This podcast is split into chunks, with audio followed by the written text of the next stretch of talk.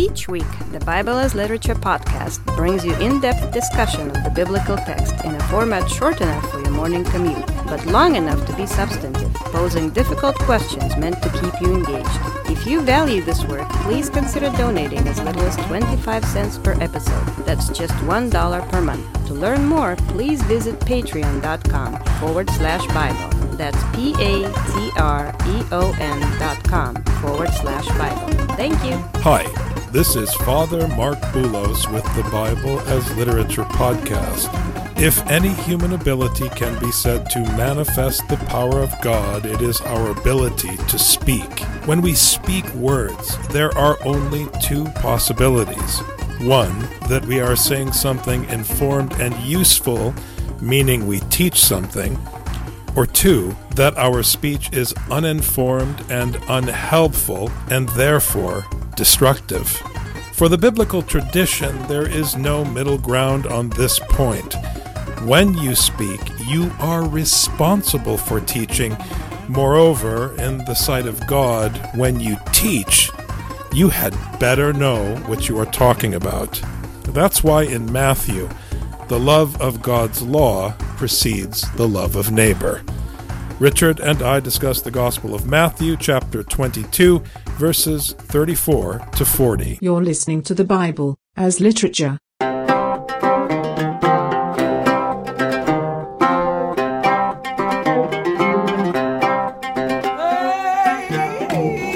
Hi, this is Father Marc Boulos. And this is Dr. Richard Benton. And you are listening to episode 359 of the Bible as Literature podcast. I happened to be reading an article in Newsweek about a couple that put a cross on their lawn in celebration of the Feast of the Nativity. And they were fined. And when I saw this headline, I thought, oh, here we go again culture wars one group of people complaining that they're being persecuted and another group of people lecturing us about liberal values. But that's not what I found, Rich. There were Christians on the board of the association that manages the homes in this development who said that as devout Christians, they could not understand why someone would decorate for Christmas using a cross. and they asked for biblical evidence that there's any association between the cross and the nativity, and that if this young couple could show from scripture that there's a connection, then I guess it would be okay. But otherwise, please don't disrupt our desire to be merry with all this uncomfortable news about the crucifixion. I think in this description of Jesus in Jerusalem, this is exactly what he's dealing with because we have Sadducees with one interpretation and we have Pharisees with one interpretation. And you know that if the Herodians have power, they're going to figure out how to fine the Sadducee or the Pharisee for having the wrong teaching.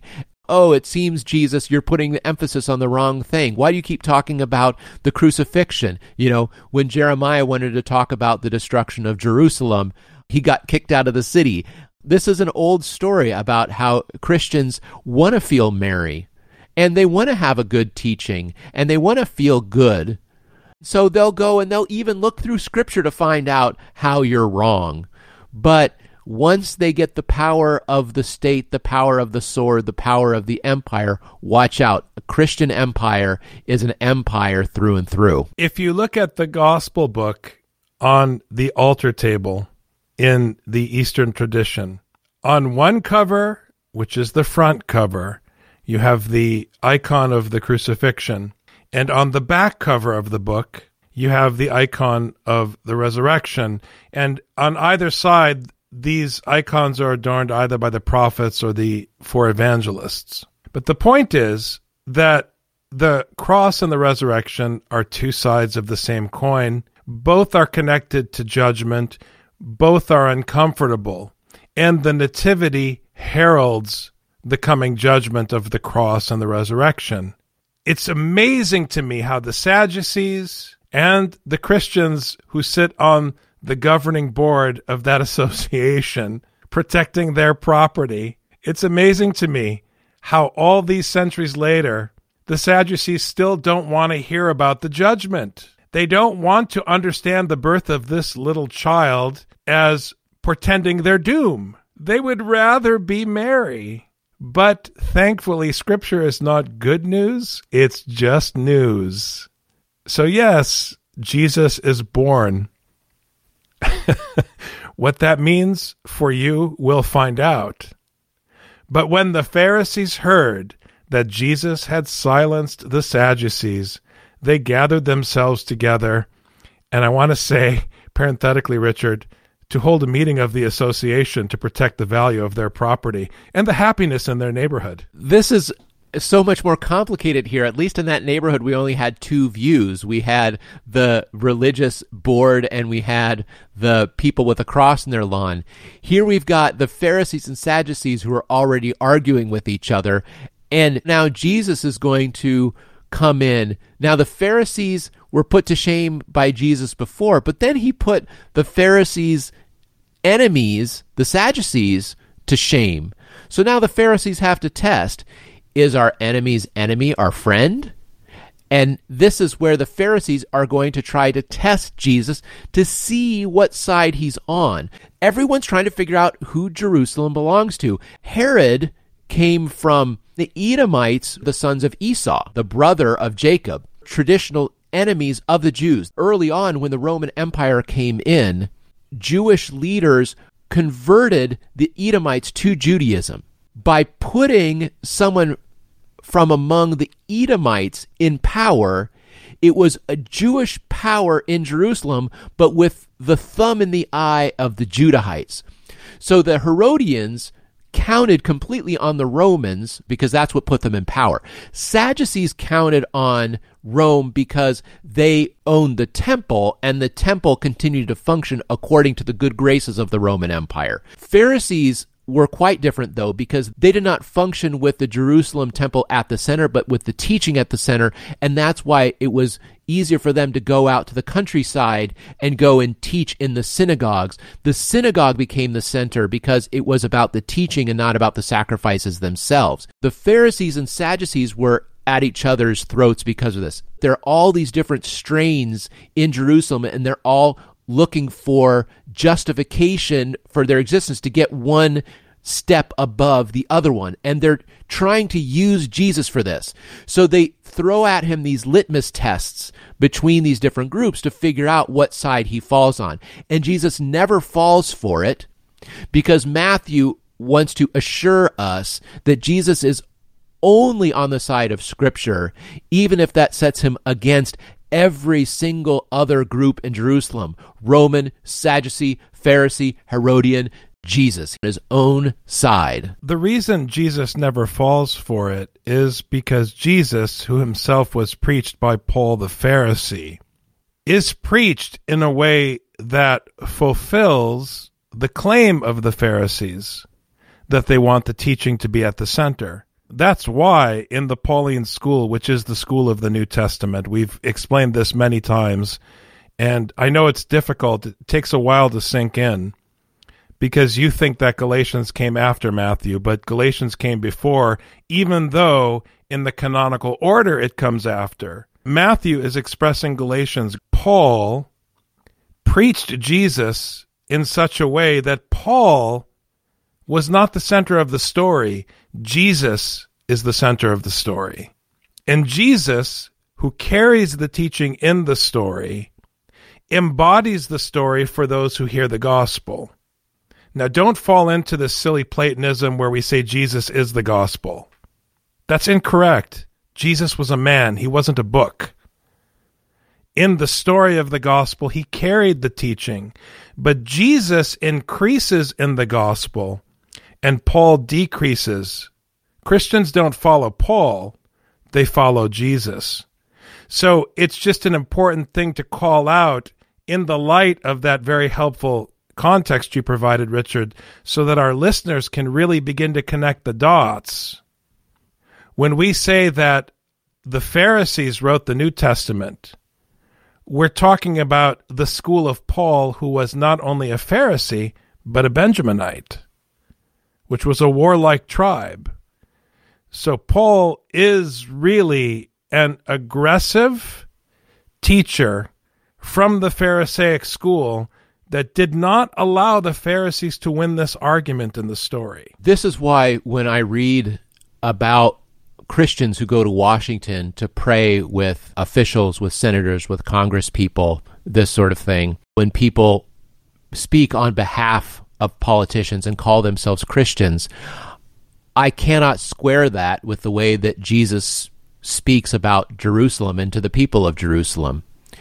To the Sadducees, Jesus uses scripture to undermine Sadducees. To the Pharisees, he uses scripture to undermine Pharisees. To Herodians, he uses scripture to undermine Herodians. To his own disciples, he's going to use scripture to undermine his own disciples. The only way you know that you have a Christian in Washington is if he uses scripture to undermine Democrats and undermine Republicans and to undermine every single candidate for president and every single candidate for Supreme Court and every single candidate for FDA. The way that Jesus functions is to oppose any human power against Scripture. Scripture undermines you. And as soon as you think that now it's time for you to enact your HUD proposals, the Christian is going to show how you are illegitimate and that is only God who provides homes for the poor, not you and your policies. Jesus, on every single one of these discussions in Jerusalem, undermines authority. If you want to say that you are Christian and that you read scripture like Jesus, and then you turn around and support one politician over another politician, you've now betrayed what Jesus is doing here in Jerusalem in these passages. Not only is it about undermining all of those positions, but of the utmost importance, undermining first and foremost and most aggressively your position your affiliation, your group. That is why very soon in Matthew, we will hear the beautiful rhetoric of Matthew in which he artfully condemns the Pharisees and the scribes. That should signal to you that the Pauline school wants to make sure that they decrease so that Jesus can increase in the fulfillment of the crucifixion and the resurrection in the story. So it's a kind of self emasculation. You will never hear Richard or myself brag about our church.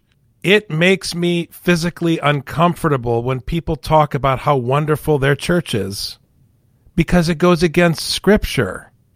Why can't you just be satisfied in your church and preach the gospel? If you like your church, fine, enjoy it. I don't know that I could go to church anywhere else but the church in which I was raised and be content. But that doesn't mean that I'm not judged and my church isn't judged. And if I'm scriptural, from my perspective, my church is judged the most harshly of all the churches and all the communions and all of the traditions on the earth. And if I were to brag about my church, I'm lifting something up in place of Jesus Christ and I am betraying the Pauline school and I won't do it. If I have a criticism of Christianity, I'm going to level that criticism first and foremost by accepting the judgment against me. That is the biblical school. And I trust the teaching of the Bible. Whether or not I think it makes sense doesn't matter. This is what the teaching is. This is the teaching that brought the Roman Empire to its knees. And I trust God that it can bring contemporary consumerism and militarism to its knees also. I have no doubt that if God wants to humble us, he can and will do so. One of them, a lawyer asked him a question, testing him Teacher, which is the greatest commandment in the law? Here, once again, the technocrat, the lawyer, is trying to set up a logical trap. He knows what all of us know. Leviticus is a long book. Deuteronomy is a long book with lots of regulations. Exodus has all kinds of details about what you should do, how you should construct the temple, and so on and so forth. So tell me, of all these regulations, which is the greatest? But the very question which marvels in the imagined quagmire of the Pentateuch demonstrates once again their ignorance of the Pentateuch because we all know what Leviticus says, and Jesus will remind them in just a moment. This translation lawyer, I think, is interesting because the word is nomikos, which comes clearly from the word nomos, which means law. So this is someone who specializes in law. It's different than a scribe. It's his job to help when people are trying to figure out how to act that he's someone you would address with this question of, okay, my wife wants me to do this, but I want to do that. What's the correct way to act? My neighbor says that he owns this piece of land, but I think I own this piece of land. Help us figure out what to do in this circumstance. This is what he's there to do. It's, he doesn't explicitly call him a judge, but he's a specialist in the law. So he's supposed to know this scripture, the nomos. Nomos is what Paul uses when he talks about Torah. So he is a specialist in Torah in order to help make these decisions for people. He addresses Jesus as didaskale, which means teacher. It's significant that a lawyer who's a specialist in the law, he's in applied scripture. Jesus is an expert in the scripture itself. So we see a pecking order here. Understanding what scripture is saying comes first and then applying it correctly comes second because if you're applying it without understanding it i mean you and i were talking father you know people who say well i don't think we should understand scripture like this because i was reading this one guy who said that we should understand scripture like that and he sounds good as my father may he rest in peace would say your opinion and 50 cents won't pay for my coffee. Someone who comes to me to challenge what I said about scripture by quoting some other author doesn't know what they're talking about. I don't want to hear what you think the other guy said. I want to know what you have to say based on what you know. And nine times out of 10, they come up empty because they're not looking at scripture. They're like the Sadducees in the story. And if they approach and they say didaskale, hopefully they're there to listen. If they're calling you teacher, then their job is to be quiet and take notes. When he approaches, he sets this tone that Jesus is on the level of teacher and the lawyer is on the level of applying and making decisions based on that. So the one who knows scripture does not need the nomikos. And he said to him, You shall love the Lord your God with all your heart and with all your soul and with all your mind. This is the great and foremost commandment. So he begins with Deuteronomy, and he will soon end with Leviticus, which is a really powerful knockout punch. He's surrounding you with these two weighty books, which are intense in the way they lay out in great detail all of the commandments of the law.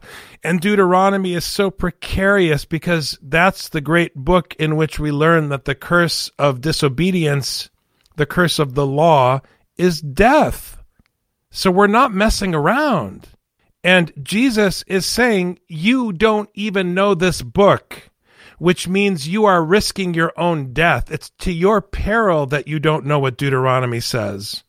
Because if you really knew Deuteronomy, you would know that everything in Deuteronomy hinges on the love of God's instruction. When he says, You shall love the Lord your God with all your heart, and with all your soul, and with all your mind heart and mind are redundant and they sandwich soul, which refers to your life, which means the point of your life is to be completely invested mentally in the study of God's law. It's exactly what you said a moment ago, Richard.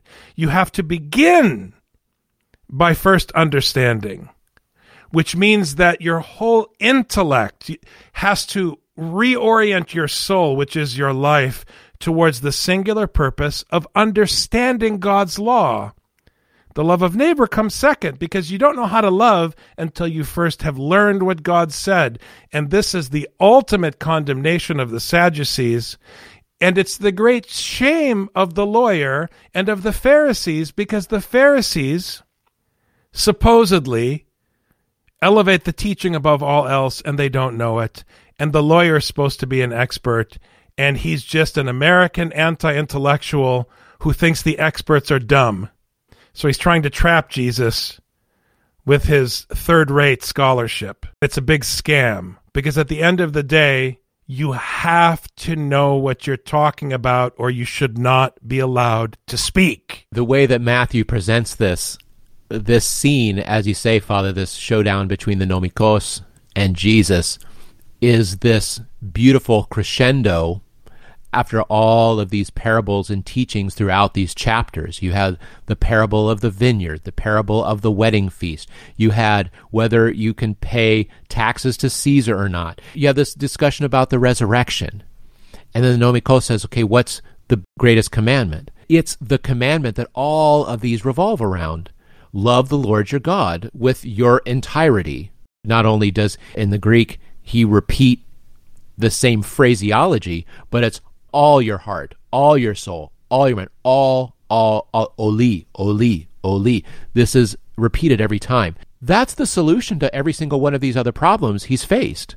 Okay, what do we do about this vineyard? Love the Lord your God with all your heart, soul, strength, and mind. Okay, let's talk about the wedding feast. Who gets in and who gets out, and what's the deal with the garment? Oh, hold on a second.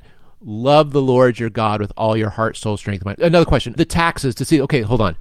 Love the Lord your God with all your heart, soul, strength, and mind. Resurrection, heart, soul, strength. This is the solution to all these other questions.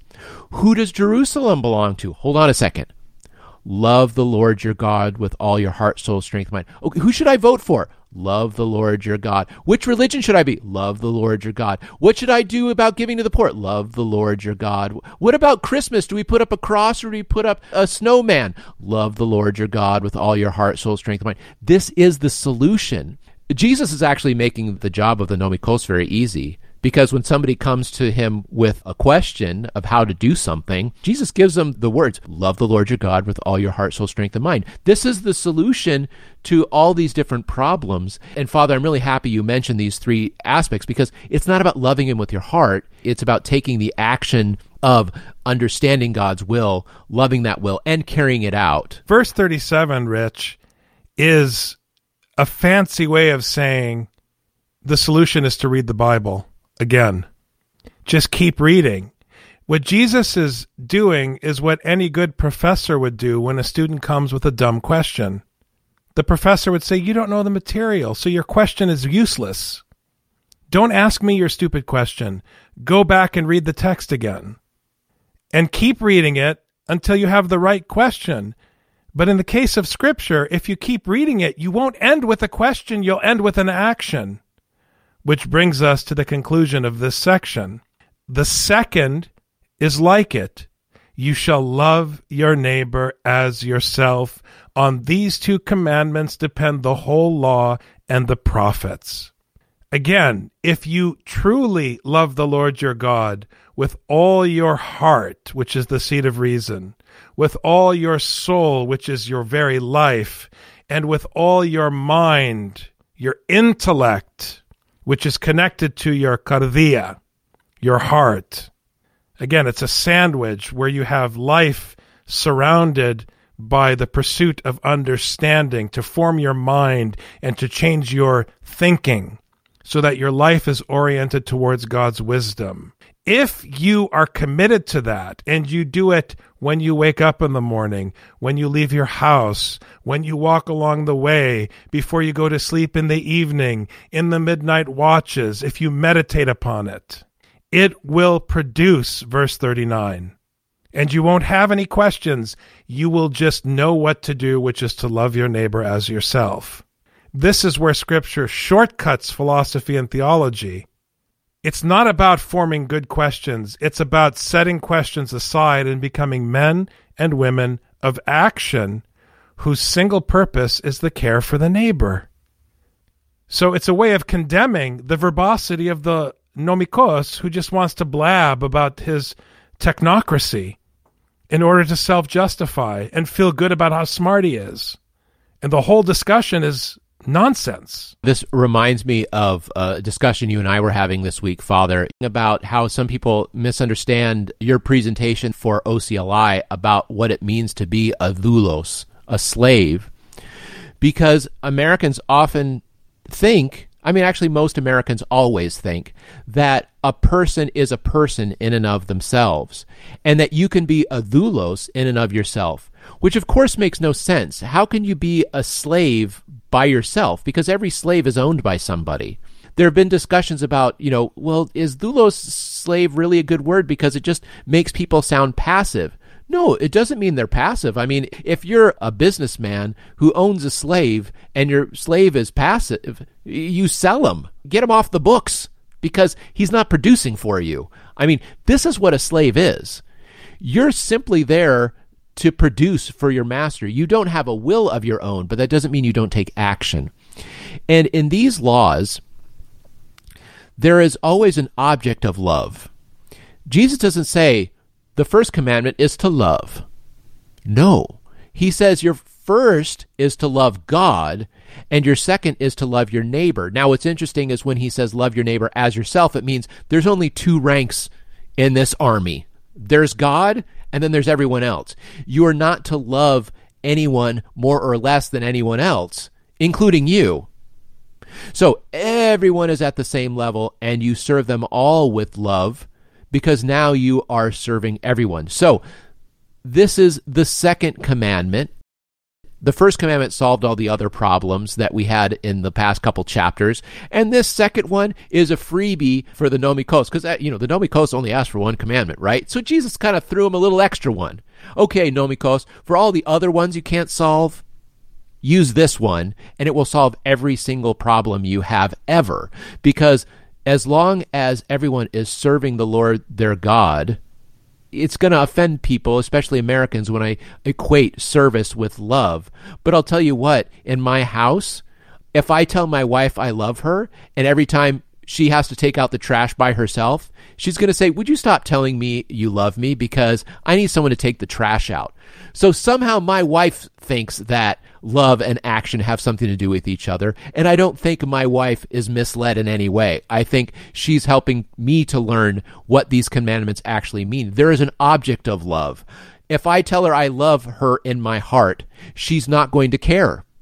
It's irrelevant. It's non functional. The only functional love is one that serves. And once you're serving God and all the people, you've done it.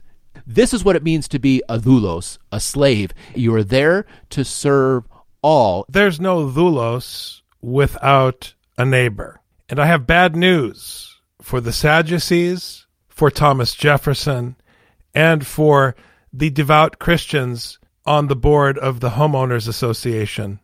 Matthew does not say that happiness is the sum of the law and the prophets. He does not say that the point of the birth of Jesus is to be merry, and on that rests all the law and the prophets. That's not what he says. Jesus, in the Gospel of Matthew, explains that the love of the other is the point of everything. And as far as I can tell, you can't love your neighbor as an individual. You can only love your neighbor if you're part of a body, of a community, of a flock. And ultimately, the downfall of the West will be our ideological rejection of the body in favor of the individual. It corrupts the church, it corrupts our civic engagement, it corrupts education, it corrupts our understanding of ourselves and each other. It separates us from each other, and it will be our downfall, whether it's today, in 10 years, or a 100 years. If you look at every terrible event in history, usually about a century before, intellectuals were already explaining what was going to happen because you can identify the seeds of destruction in any civilization long before they come fully to fruition. And as sure as I'm talking to my friend Richard, individualism will be our undoing. Thanks very much, Dr. Benton. Thank you, Father. You've just heard the Bible as literature. Thanks for listening. The Bible as Literature is a production of the Ephesus School Network.